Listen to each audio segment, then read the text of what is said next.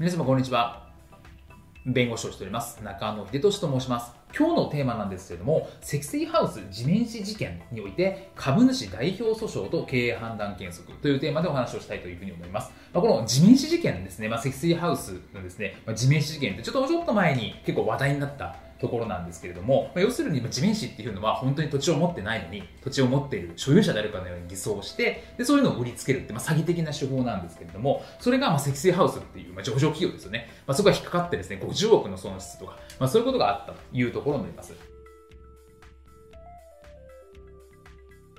会社としては特別損失といって、まあ、架空のものを騙されてしまった。という話なので、損失を計上しているわけですけれども、これ何、これの時に株主がですね、まあ、当時の社長であった今のまあ前会長なんですけども、に対して会社への賠償を求めたという株主代表訴訟をというのを起こされたという事件になりますというところなんですね。まあ、これは報道として上がりましたという話なんですけれども、この株主代表訴訟ってのは何なのかという話なんですね。で、まあ、株主代表訴訟なので、まあ、株主の一部がですね、取締役に対して会社に損害を生じさせたという理由で責任を追及するという制度になります。つまり、まあ、会社って誰のものかっていう話、これ動画でもあったんですけれども、これは株主のものなんですね。で、取締役、まあ、代表取締役、いわゆる取締役というのは株主から経営を委任されている人たちなわけですと。なので、その取締役たちが変なこと、まあ、会社に損害を与えるようなことをすれば、株主は取締役に対して責任を追及するということができますと。それがこの株主代表訴訟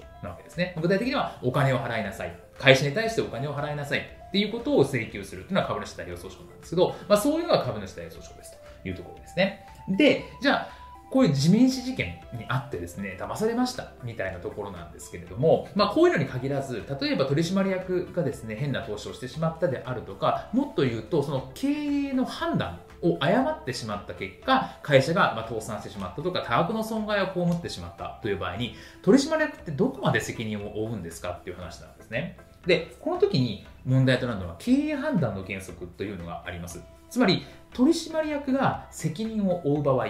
のポイントとして、まず経営判断するためにちゃんと情報収集、分析はしましたか？不注意な点がありましたか？というものと、その判断内容自体に不合理なところがありましたか？この2つを見ていきましょう。という話なんですね。で、取締役、この2つ、例えば情報収集で全然情報収集もしてないのに、そういう判断をしました。みたいな話であったら責任を取らされる可能性ありますし、情報収集をしたとしても、なんでそんな判断したの？不合理ですよね？っていうふうになれば、責任を負わされる。っていう話になるわけです。で、ここでのポイントなんですけれども、あくまで取締役っていうのは結果責任ではありませんという話なんですね。まあ、一生懸命やって、ちゃんと分析もして、で、ちゃんとした合理的判断をしてもうまくいかないときはうまくいかないわけですよね、経営っていうのは。なので、あくまで潰れたからとか、損失を被らせてしまった会社に、だから責任を負うわけではなくて、プロセスを検証するというのがすごく大事になってくるわけですね。なので、取締役でも結果責任ではなくて、プロセス、どういうプロセスを踏んで、どういうこういう判断を下したんですか？そこに不合理なところがあるんですか？ということが裁判でも問題になります。